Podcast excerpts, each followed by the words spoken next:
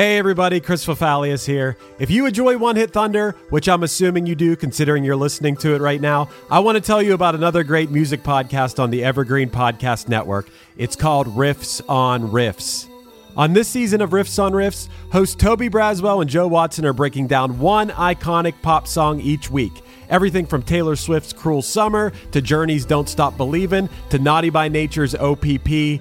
Each week, they crack open the song, trace its history, decode those cryptic lyrics, and unearth the hidden gems in its musical DNA.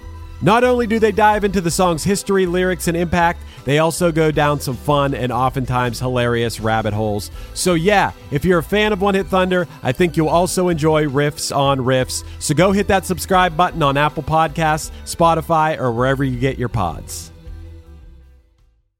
Another day is here, and you're ready for it. What to wear? Check. Breakfast, lunch, and dinner? Check. Planning for what's next and how to save for it? That's where Bank of America can help. For your financial to-dos, Bank of America has experts ready to help get you closer to your goals. Get started at one of our local financial centers or 24/7 in our mobile banking app. Find a location near you at bankofamerica.com/talktous. What would you like the power to do? Mobile banking requires downloading the app and is only available for select devices. Message and data rates may apply. Bank of America N.A., member FDIC. Hey, One Hit Thunders, Thunderheads, Thunder Buns. All right, I'll just go with One Hit Thunder listeners. This is Chris DeMakes, guitarist and vocalist for Less Than Jake, and host of Chris DeMakes a Podcast, a songwriting podcast where every week I'm joined by an amazing guest to break down the writing, recording, and release of one iconic song that they have written. In our giant evergreen back catalog of episodes, we've had rock legends such as Dee Snyder and Huey Lewis, punk rock favorites such as Mark Hoppus, Fat Mike, and Brett Gurewitz, up-and-coming artists of today such as Liz Stokes of The Beths and Genesis Owusu, and even some of the artists that have been featured on One Hit Thunder. The show is even produced by One Hit Thunder host Chris Fafalius. What more could you possibly ask for? Chris DeMakes a Podcast is available for free on all the places you listen to podcasts, and new episodes come out every Monday. I guarantee you'll like it, or we'll give you your money back.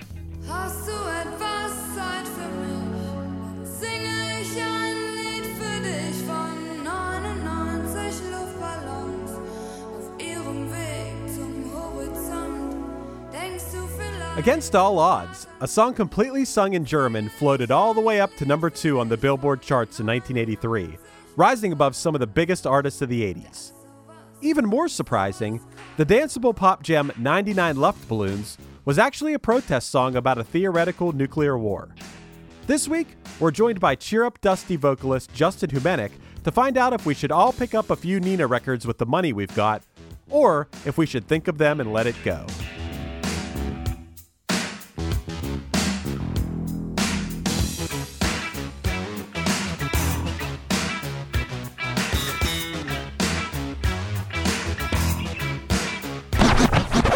One hit is all you need to make the money guaranteed, and you can live off royalties forever. And it makes me wonder, is it just a wonder, or is it one hit thunder? So Justin, you are joining us today to talk Nena. This is one of those songs that I can't believe it took us this many episodes to dive into Nena, 99 Luftballons. Why did you choose this song, is my first question. I mean, one, it's a good song, no matter if it's the the pop version or the rock version or, you know, whatever else. It's just, it has that hook. And I think that's kind of the key to any song. It doesn't have to be this masterpiece or this, you know, it doesn't have to be crazy solos or whatever, or impressive. It just has to be catchy. And I think this song just oozes that, you know, that catch.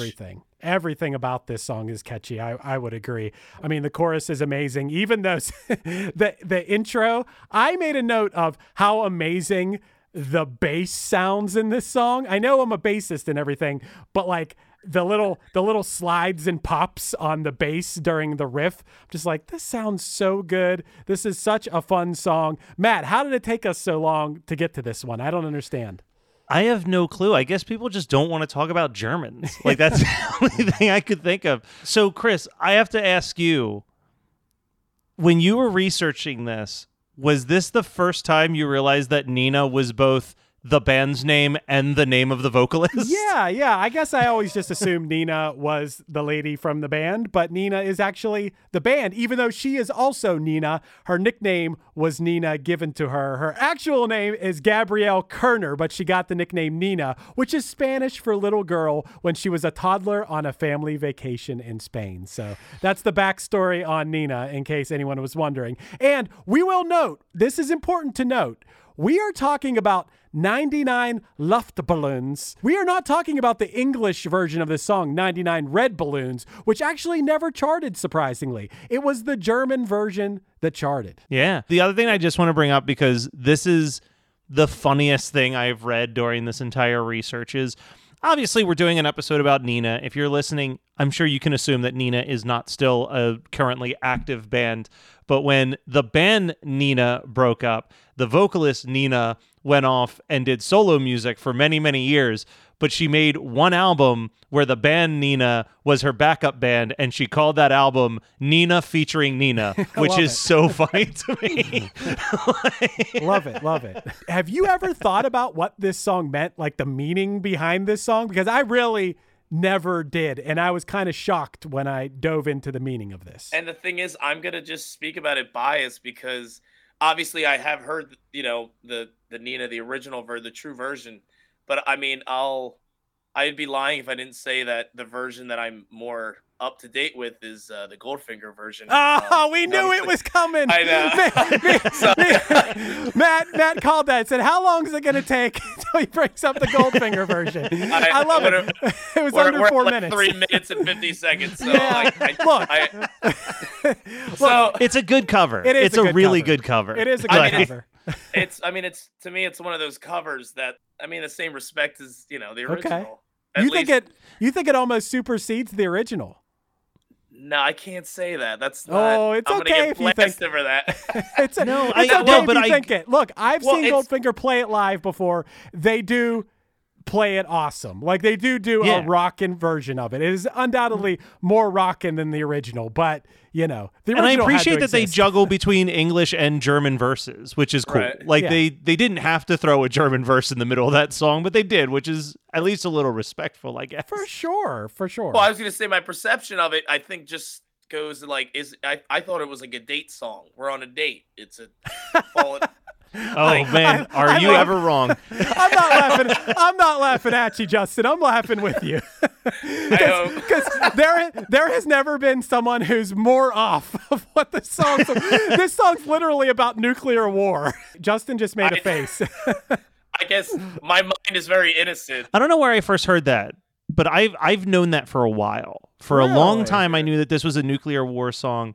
And I think it was because, you know, I'd heard the Goldfinger version, and I'm like, what the hell is this song about? And I like really sat down and read the lyrics, and it may have even been like a VH1 like hits of the 80s countdown list where they broke it, got down to nitty gritty of it. But yeah, it's a story. It's based on, I think I read it was based on something that the band at least said actually happened in the 70s, where a group of kids released a bunch of balloons into the air.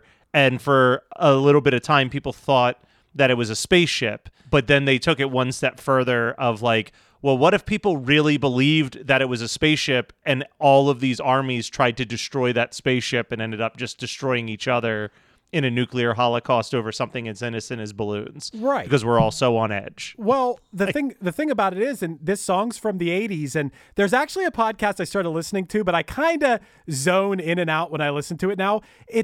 It only started, like, from the time we're releasing this podcast only started in the past, like, month or so, but it's hosted by Ed Helms, who Ed Helms says. He's Andy from The Office or, you know, from The Hangover or whatever. Ed Helms, funny guy, but he hosts this podcast where it's all about how in the 80s, during, like, the Cold War, there were these things happening that no one knew about, where it was like the risk of nuclear war was so high, yet everyone just like kind of didn't know how close we were to it, and how it was all misunderstandings, like from side to side. It's an interesting podcast. I forget what it's called. If you search for an Ed Helms podcast, it'll come up. But this song, in that same vein, is kind of the story of like a drop of water dropping into an ocean that turns somewhere into a tsunami, because the story, now I will note, this story gets messed up in translation. Like when you listen to the English version of this song, it's not quite as succinct of a story, but this is basically the story of this song. 99 balloons are released into the air and they are mistaken for UFOs. This causes a general to send pilots to investigate it. The pilots find nothing but balloons, but the pilots put on a large show of firepower, and because they do that, all that big display of force worries all the nations along the border. So then all the war ministers from those countries that saw this display of power from these pilots, they all encourage the conflict so they can grab power. And then a cataclysmic war results from an otherwise harmless flight of these balloons. It's just like this building and building and building thing. So Justin, I wasn't making fun of you when you laughed and you thought you thought this was a dating song, but that's the story. I'm on Wikipedia making sure everything you're saying is right, or else I'm coming back with a nice singer. But you're kind of hitting the nail on the head here, according to Wikipedia. Yeah, right. Yeah, well, there's you're right with the difference in the English and German language one, because I know that the English version doesn't have this line. I'm sure they changed it to something else, which is that one of the lyrics is 99 years of war left no room for victors, which basically meaning like everybody lost in this. I do think it's interesting, though, that where it came from, the inspiration of this was that the guitarist of the band, Carlo, was at a Rolling Stones concert in West Berlin. And while he was there, he noticed that balloons were being released into the air from the stage. And as he watched them move towards the horizon, he wondered what would happen if they were to float over the Berlin Wall into the Soviet sector of Germany, and like what could happen. What this was like his worst case scenario of what could happen. It is interesting, though, that the band has almost kind of renounced the English version of it. Yeah. They weren't really happy with how it turned out. 99 Luftballons actually translates to 99 air balloons, but they changed it to red balloons in the English one because it just felt like it fit the rhythm better in English than it flowed in German. So there's your fun fact, listeners. Luft is not German for red. Love balloons is one word. It's not love balloons. Yeah, right. I'm learning, man. And it's only one O. It's like Luftballons, which I'm sure none of us are pronouncing this correctly in German. Yeah, you're right. But, there's only one O. It's only one. Yeah, I was surprised by that. I don't really know why. Did you guys watch the music video for this? Yeah. Well, yeah. I guess it's the English one. Well, they did make two. They made two. They made two videos, yeah. Chris. Not only did I watch the music video, I have my favorite fun fact about this music video. What's that? Do you remember back in 2006 when we were dealing with a little thing called Hurricane Katrina? I do. And everybody was doing their part to fix it? Right. So VH1 Classic ran a charity event where viewers who made donations could choose what music videos the station would play. And one person donated $35,000 to program an entire hour of just 99 Luftballons and 99 red balloons back to back for 90 straight minutes. I love that. Money well spent. Yeah. If I was rich beyond whatever and I wanted to do a good thing, that'd be such a fun way to donate. Like, I just want 99 Luftballons, red balloons, just alternate. This should happen more often. I would love to program music television for, if I ever become rich, that's how I'll spend my money. Anyway, hey, what I wanted to say about the video and this band is this is like an era of the 80s where, I know they're German, so you have that aspect of it, but even like the style and like the look of the video and everything, it feels like it's like from another planet. Yeah. And the people all look like so much fun to hang out with. Just their style and the way they look and everything. I'm just like, these people, they have so much fun playing and they look so cool. These would be like my dream friends. Now I know this, you might want to pause the podcast and watch the video for at least like 20 seconds. And then you might see what I'm talking about, because if I could have dream 80s friends, it would be this band. It's a very 80s music video. Oh my God. Even with it on mute, you could just, It reminds me of Africa by Toto. Yeah. Video. Yeah. There's a lot of smoke everywhere. There's no effects or anything yet. Yeah, I love it. I absolutely love it. I saw that, obviously Nena is not a one-hit wonder in Germany. Their first hit was a song called this is going to be a challenge. I would love to hear Matt pronounce this. Oh, there's a reason why I'm letting you talk, buddy. It is. The name of the song is Nur geträumt, which translates. They did do an English version of this one too, called Just a Dream. But there's a video, which you can also YouTube this, of them performing the song on TV. Now, it's one of those like top of the pop style performances where they're obviously just lip syncing because she doesn't even have a microphone. She's just singing. She's just singing into the void. But here's what I'll say. She's wearing what I guess was her very distinctive like little red miniskirt, and she is performing so hard and dancing so hard while, lip syncing the song or whatever. I give her credit, even if she's just lip syncing it, because of the pure aerobic performance of this performance. It's incredible. You got to check that one out too. And a pretty cool song as well. I dig it. Nah, the entertainment value is there. That's it. That's all you need. Absolutely, man. This was like one of those bands where I never dug deeper into their catalog until we got to this episode.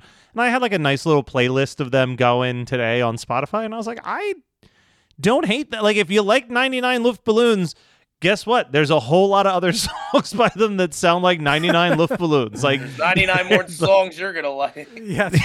Right. Like it's like, hey, this is their sound. And I dig their sound. They did have a very short career as well, unfortunately. On one hand, you could look at it as they had this huge hit. They had a big debut single in Germany, kind of became like this overnight sensation from this TV performance. Then their second single is this 99 Luftballons song, which does exceedingly well in 1983 when it's released. It starts to hit the charts in the US, peaks at number 2 in 1984. Yeah. So it peaked on March 3rd, 1984, just behind Jump by Van Halen. That was the song that kept it from being a number one song. Tough break. Stacked top 10. Oh, I want to hear this top 10. So we've got, I'm not going to go through all 10, but here's some of the notable ones that were on there. At number 10, Huey Lewis and the News, I Want a New Drug. Ooh. At number 8, we had The Police with Wrapped Around Your Finger. At number 7, we had an episode that we've already done, Rockwell with Somebody's Watching Me. Ooh. At number 6, we had Culture Club with Karma Chameleon. Wow. At number 4, we had Michael Jackson with Thriller. And whoa. At number 3, we had Cyndi Lauper with Girls Just Want to Have Fun. Whoa, this is peak 80s chart. This is rivaling that 1987 chart that you read that a couple weeks ago, Matt. This is banger after banger. Dude, I don't even know. Oh, my God. Thriller and Girls Just Want to Have Fun were both below this. Below this song sung all in German. That's pretty incredible. Hey, one thing I wanted to say about this, and Justin, you might agree with me to a certain point. The vocal delivery in a song, okay. There's a lot of people out there that are lyric people. I get that. To a certain extent, I'm a lyric person too. But I'm also a melody and sort of like the phonetic sound of the syllables guy, maybe even more than the lyrics, just the way it sounds, the way it hits your ears. And there might be something special about, German pronunciation in the form of singing. You have some weird things that happen, some throat sounds and things in the German language that don't happen in English. I don't know if that's why this would be appealing, but it definitely adds to the, I don't know if this is the right word, but exoticness of this, Is that the right word? Yeah, I don't know. I don't know if Germany's necessary. Why not? It's exotic to me, I'm just a dumb American. Yeah, right. I would agree. I'm more like they could be saying nonsense, but mm-hmm. if it has that earworm, if it catches, you got the hook. It's there. So right. I would agree with you where the sound of it's more important to me than the actual words. Yeah, which I guess sounds kind of odd coming from me, but yeah, that's the God honest truth. Apparently, people in the 80s agreed with that, for this to be that high. And then Van Halen Jump is what they couldn't get past. I would have thought, now, of course, things are going up and down at all times. I'm sure Thriller was number one. I'm sure Girls Just Want to Have Fun was number one at some point. But to be in the mix with all those songs, no wonder this song has stood the test of time. I mean, that was an impressive top 10. When you need mealtime inspiration, it's worth shopping Kroger, where you'll find over 30,000 mouthwatering choices that excite your inner foodie. And no matter what tasty choice you make, you'll enjoy our everyday low prices, plus extra ways to save, like digital coupons worth over $600 each week. You can also save up to $1 off per gallon at the pump with fuel points. More savings and more inspiring flavors make shopping Kroger worth it every time. Kroger, fresh for everyone. Fuel restrictions apply. Hello, it is Ryan, and I was on a flight the other day playing one of my favorite social spin slot games on ChumbaCasino.com. I looked over at the person sitting next to me, and you know what they were doing? They were also playing Chumba Casino. Coincidence? I think not. Everybody's loving having fun with it. Chumba Casino is home to hundreds of casino-style games that you can play for free anytime, anywhere, even at 30,000 feet. So sign up now at ChumbaCasino.com to claim your free welcome bonus. That's ChumbaCasino.com and live the Chumba life. No purchase necessary. VGW. Void where prohibited by law. See terms and conditions. 18+. Chris, I can't think of many people in this world that love band merch more than you do. Is there a piece of band merch that you regret not getting? You know, the first ever real concert I went to, like at an actual venue, was to see Bad Religion, and I didn't get a Bad Religion tour t-shirt on that tour. I can't believe I didn't do that. I would, if I had that right now, I would still wear it. I would wear it like, you know, 25 plus years later. Yeah, I regret it to this day. Don't you sometimes wish that there was like a website that had a ton of great band merch that you could go and maybe try to find that shirt? You know, I was just thinking to myself, I wish there was a website that had over 500,000 pieces of merchandise from bands and artists. Well, Chris, haven't you been talking about our sponsor this month, like month long? That's right. Rockabilia.com has over 500,000 items. I mean, we're talking t-shirts, hoodies, ashtrays, belt buckles, coffee mugs, toys. I mean, everything you can imagine on Rockabilia.com. And I could get a cool Bad Religion shirt there. I want the classic Bad Religion shirt. You know what the classic one is? No, what's the classic one? It's the black t-shirt with like the logo, with the cross, with the like... Oh, the, yeah. Okay. That's a classic Bad Religion t-shirt. Those, I love those kind of t-shirts, the ones that are like classics. You mentioned it before, the Nirvana smiley face logo, the Rage Against the Machine shirt. I mean, there's so many of them. That Bad Religion shirt is very iconic. And, you know, I love it because... not only are you supporting the artists that you love on Rockabilia, yes, everything is officially licensed on Rockabilia.com, but also you're getting something that you can wear that's comfortable. I love that. I love that too. Well, go 15% off, use the word Thunder, and get something nice for yourself or one of your loved ones, be it for a birthday or a holiday or anything else. Dude, that was... that was such a funny sentence structure that you just used there. So go. I was piecing it together in the moment. So go. 15% off. Rockabilia.com. Thunder. Like, yes. What Matt was trying to say in a very roundabout way is go to Rockabilia.com, use the discount code Thunder to get 15% off your order. Get yourself some awesome t-shirts and hoodies. Get a gift for a friend. Get a gift for yourself and support the music that you love. I do want to mention, we were talking about how they were kind of not against, but they didn't love the English version. I found a couple quotes from them that I think are worth pointing out. The members of the band expressed disapproval of the English version of the song. The band's keyboardist and songwriter said, "We made a mistake. I think the song loses something in translation and even can sound silly lyrically." In another interview, the band, including Nena herself, was quoted in being not completely satisfied with the English version since it was a little too blunt and they didn't want to be seen as a protest band, which I get. As long as there has been labels, there has been bands not wanting to have those labels. And then you're kind of like caught in a box at that point. Yeah. Billy Joe hates that Green Day gets called a pop punk band. So do I. That's been a constant theme on the show is I hate the term pop punk. I think it sounds like you're sucking on a lollipop and skipping jump rope down the road. It sounds like music for little babies. Like I don't like that term, but we should make a shirt that says pop punk baby's first anarchy.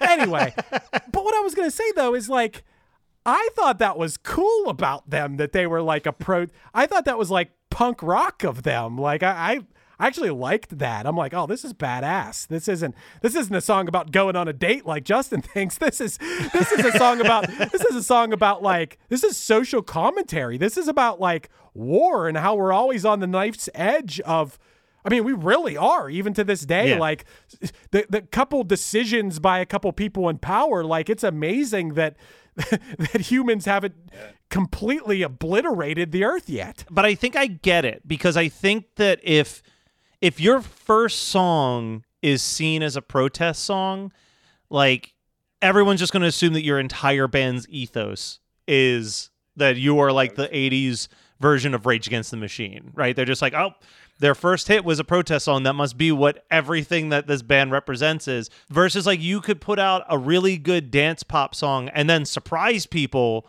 by having a really like meaningful song about what's going on in the world. And I feel like that sometimes has more power. Like, you know, obviously I'm going to talk about Weird Al for a second because I have a Weird Al podcast, right? But Weird Al, for as funny as Weird Al's songs are, there are so many songs where he's bringing up like social awareness of shit that's going on, but it's like under the guise of comedy. Like he's still expressing his own anxieties about like, hey, we're in a bad situation, but no one would be like, oh, Weird Al, the master of protest music. You know what I mean? Like he got to escape that label. He's a comedian from the get-go. Yeah. Yeah. That threat of nuclear war, not that we don't still live under that threat, you know, always, but I think in the 80s it was especially heightened. It was basically like we were living in the real life version, even though we didn't know we were living in the real life version of that movie War Games. Yep. You know, that was actually, not that movie was a true story, but it was based on some aspects of reality. So what I wanted to talk about though is the breakup of this band real quick. Mm-hmm. Because they had all this success. They're killing it. And even in Germany, they actually ended up having a couple higher charting songs off the next album in Germany, but none of those songs became international hits. And then they see their popularity starting to dip. Then they just kind of disappear. They never announce that they're having a breakup. But it turns out that, like, on one hand, you could be like, oh, their popularity was waning and they decided to hang it up. But actually, there was a lot of personal conflict happening within the band. So the bassist was married to Nena's sister, mm-hmm. and they filed for divorce. No, and then Nena was dating the drummer, and they broke up at the exact same time. So it was kind of just like the relationships of the members of the band caused more of a breakup. But it's worth noting that throughout Nena's career as a solo artist, she constantly collaborated with almost every single member of this band in one way or another. The drummer that she used to date was the drummer on her 1993 tour. And like they reunited for a show after the guitarist died unexpectedly. And they like did their first reunion show and album. That's where the Nena featuring Nena album came out of, was like in honor of that person. So it seems like even though they broke up for personal conflicts, whatever piece of friendship brought them together as a band wasn't like so fully severed. I think it is a good idea to not date your bandmates. I think that's always a bad idea. You know, I mean, look at Fleetwood Mac, No Doubt, Sonny and Cher. Yeah, I don't know. I kind of think in that. I wonder. That's a good question. Sonny and Cher, were they a couple first, or were they a duo first? I think they were a couple first. Okay. Johnny Cash and his wife used to perform all the time together too. Yep. I can't think of her name. June Carter. Justin, where do you live? Yeah, well, I lived in Philly until just last year, and now I'm right over the bridge in South Jersey. but it's for work, or else I'd be back in the city. I was going to say, Justin, I think, actually has more of a true Philly accent. I have what they call a Delco accent, which is a much longer a lot of straining on the O's in my pronunciation of stuff. And I apparently, even though I don't hear it, I apparently have a very thick Pittsburgh accent, which people always comment on. So I can imagine people listening to this between a Philly accent, a Pittsburgh accent, and a Delco accent, being like, Delco. What the hell am I listening to? What is wrong with these guys? Are you anywhere near Beaver Falls? Ring a bell? Yeah, Beaver Falls is, it's about an hour north of me. I got a friend that lives there, yeah. Because we went... I played a show there recently, and I let the word John slip out, and I didn't hear the end of it for like the rest of the night. Yeah, Jawn, right? Yeah, hell yeah. And that could be used as in place of anything, correct? Anything and everything. That John over there could mean that restaurant or that guy or that bike, right? Well, do you watch Rick and Morty where the one guy Squanch? He's like Squanch. Yeah, everyone knows what he's talking about. Yeah, that's John.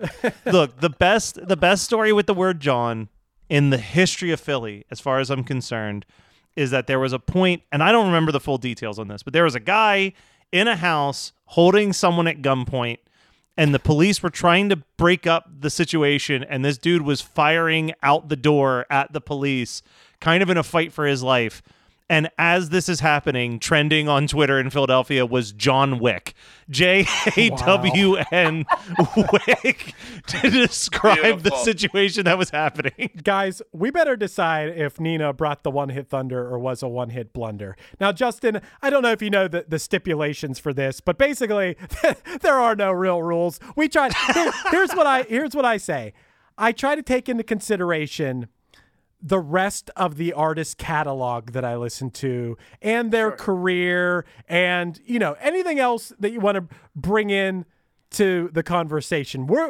Did they bring the one-hit thunder or was it a one-hit blunder? Now, you could argue they had this one hit, they faded away, they broke up, this is kind of all they really had, or you could say they're pretty cool. I don't know. We'll let you start, thunder or blunder. Are you going to – and you could also take into consideration, are you going to keep listening to the catalog of Nena? Or are you good on it? I don't know. I mean, so you're asking me, I'm obviously – in America, and you did say that they had done better, in their homeland of Germany. Right. So to me, as a kid growing up in Philadelphia, who knows that one song, mm-hmm. I unfortunately have to call them a one-hit wonder, but respectably. Okay. I don't want to be a dick about it. It's okay. You can be. Hey, I've been a dick about it many times on this show. Believe me. No, because I don't want someone from Nena to be hearing this. Oh, that happens. That happens sometimes, Justin. It has happened to us. Probably. Has that happened? Oh, it has many times. Many times. In some situations, it leads to us getting a cool new guest, and in other situations, it leads to weeks of messaging on Instagram trying to make them not hate us. Oh, see, I'm not one for confrontation, so I don't want anyone from Nena to be mad. Yeah, I don't think Nena will be mad. Matt, how are you feeling about Nena? I mean, I want Nena to like me, so I'm gonna know. I actually liked the back catalog stuff that I heard. I think that this is a really good song, and the fact that they wrote a song so good that even though it wasn't in English, it was standing above Michael Jackson and Cyndi Lauper in the middle of the 80s, when that is the decade of Cyndi Lauper and Michael Jackson. I think that's dope as hell, actually. Yeah. I'm going to give them a thunder. I don't know if I'm going to run out and buy all 4 Nena albums and add them to my record collection or anything, but if I was looking for some 80s music to put on, I could do worse than the Nena back catalog. Respect. Yeah. I think your best point was the fact that this song sung in German was so good that it was higher on the charts, even if it was just for a week, than Michael Jackson and Cyndi Lauper in the middle of the freaking 80s. That is pretty impressive. I did, like I said, I watched live videos of these guys, and and music videos, and I just look at them and like, they are having so much fun. I want to be friends with these people. I want to look like these people. I want to, if I could have a time machine and go hang out with Nena, I would. And I didn't mind the rest of the catalog as well. Like, I did like that song, the one that in English, the English version was Just a Dream. Yeah, the Nur geträumt, the one where there's a really good live video of it. I'm sure there's some sort of like throat sound in the pronunciation of Nur geträumt or something like that. I like that song. that A in the name has and I'm not an English or I don't know. You're like not? No, I'm not. You're not? I was about to say I'm not an English major, and I'm like, wait, I'm trying to read something in German. Right. I don't know if that made sense or not. I just worked 10 hours today. I'm so sorry. It's okay. Yeah, there's an accent, Mark. I'm giving you a hard time, Justin. That's just because I like you.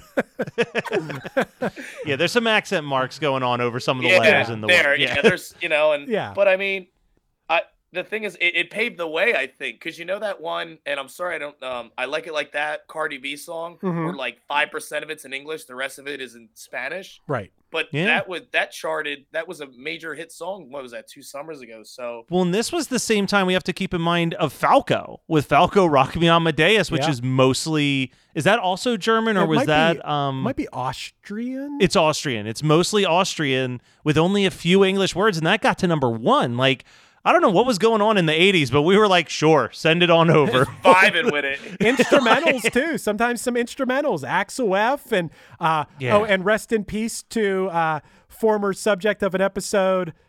Oh, the Greek guy. You know. Oh, the Chariots of Fire theme. Yeah. Vangelis. Yeah, Vangelis. Yeah. Yeah, it's just... I actually do think we'll never see that again. I don't think we'll ever see a situation where an instrumental song... tops the charts. Yeah, instrumentals. I wouldn't language. say never. Yeah, you think an instrumental's on the way? I mean, could it be a song from Cheer Up Dusty, which is my way of also saying, hey, tell us a little bit about Cheer Up Dusty. Well, maybe because I am just the singer, so obviously then you cut me out of the equation. Get him out of here. You have my 3 friends who are all amazing musicians. Yeah, maybe they could pull it off. Nice. I'm just as long as I'm there, it's fine. So. Well, first of all, before we ask you a little bit more about Cheer Up Dusty, let me say Thunder. So you lose, Justin. It's two thunders to one blunder. Sorry. That's so Nina's not angry at us, but she might not be a fan of Cheer Up Dusty. Which again, tell us a little bit about Cheer Up Dusty. What's going on with Cheer Up Dusty? Well, it sucks. Now it's just like, Nina's gonna call me. Like I was gonna ask you to open for us, but I guess forget about that. Well, Cheer Up Dusty, it's a band I started a couple years ago, like right kind of before the pandemic hit, and I recorded our first EP. With my roommate in my bedroom at the time. And then what I thought would be a couple shows, a little fun here and there. Now we have just finished our third EP and we just did our 3rd run. I just got back from tour like 2 nights ago. And we're just out here trying to do the thing. Nice. Love it. This dude came back from tour, worked a 10-hour day, and you're giving him shit on a podcast. It's great. He loves it. He loves it.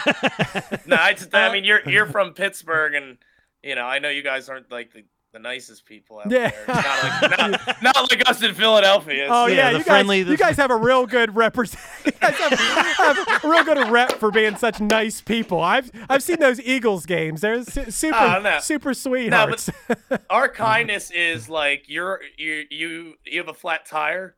Yeah. I'm gonna change your flat tire for you, but I'm gonna call you like dumb and stupid while I do it. But I'm gonna do it because I love you and I'm here for you. But you're going to get the crap, the shade at the same time. That's the representation of what Philadelphia is like. One of my favorite Philly memories of the past few years is, so our guitarist Trevor lives in Fishtown, and we were staying we were staying at his house for the night, in the middle of a tour, and we're all dragging our bags, our suitcases and stuff to his house. We had to park pretty far away. I remember it being cold out. We're like all like miserable 2 a.m. dragging all our suitcases and blankets and stuff. And some guy pulls up in a truck and goes, he said, you know where I can find any whores around here? And we were like, what? He went, suck my dick, and drove off. We're like, what just happened? That was That was a classic Philly moment. I have a story. I said that to this guy holding like his guitar case a couple of years ago. Right. Yeah. Yeah. I'm sure. I just drove up. Nah. Right. Right. Yeah. But that's cool. He lives in Fishtown. Fishtown's nice, man. Yeah. I've had some good times. I've had some good times in Fishtown, but I've also had a good time on this podcast with you today, Justin. Thanks for coming on and thanks for talking Nena with us. Guys, I appreciate you guys making time for me. And, yeah, man, it was a pleasure. Thank you so much. Oh, gonna write a story, watch it on Maury. Gotta be the drama, wanna be the one. Don't wanna feel my brothers or let down my mother. Getting over trauma, learn to fall in love. This has been One Hit Thunder. One Hit Thunder is hosted by Chris Fafalius of the bands Punchline, Pack, and Another Cheetah, and produced by Matt Kelly of Geekscape.net. Underneath me, you're hearing Legacy by Cheer Up Dusty featuring this week's guest Justin on vocals. Stream them anywhere music's available. We're on Patreon now. Become a patron and get bonus content, early episodes, and a chance to vote on future episodes at patreon.com/OHT podcast. Do you want to start a podcast? Contact Chris and myself at weknowpodcasting.com for how we can make your show sound as professional as possible. Be sure to rate, review, and subscribe to us on all your favorite podcasting apps, and tune in next week for more One Hit Thunder.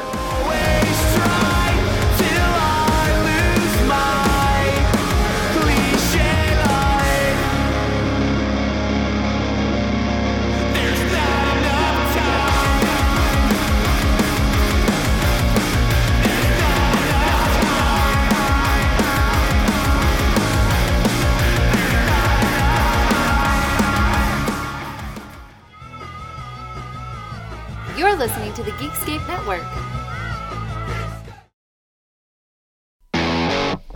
Ever wonder what a punch from Elton John feels like? Or how you'd cope with having turned down the chance to be in Nirvana? Or what signal Keith Richards gives when he wants you to get the hell out of his hotel room? Fans of Too Much Effing Perspective don't have to wonder, because they've heard these exact stories and a jillion others on our podcast. I'm Alex Hoffman, former tour manager for Radiohead. And I'm musician and comedy writer Alan Keller. On the TMEP show, we get guests like Nancy Wilson from Heart, Jeremiah Freites from the Lumineers, and Modern Family's Julie Bowen to tell us things they may have only shared with their therapist, clergy, or a TMZ stringer. So join us on Too Much Effing Perspective. That's EFFING Perspective. The only podcast you crank up to 11. Hi, I'm Daniela Clark. I'm Barbara Ann Wild. And we are the Honest AF Show. Our podcast is real, honest conversation with our celebrity friends and pros. Covering our anything but average rock and roll lifestyles. All while tackling the hell that is aging and the battle of beauty. Oh yeah, nothing is off the table. The Honest AF Show is available wherever you get your podcasts.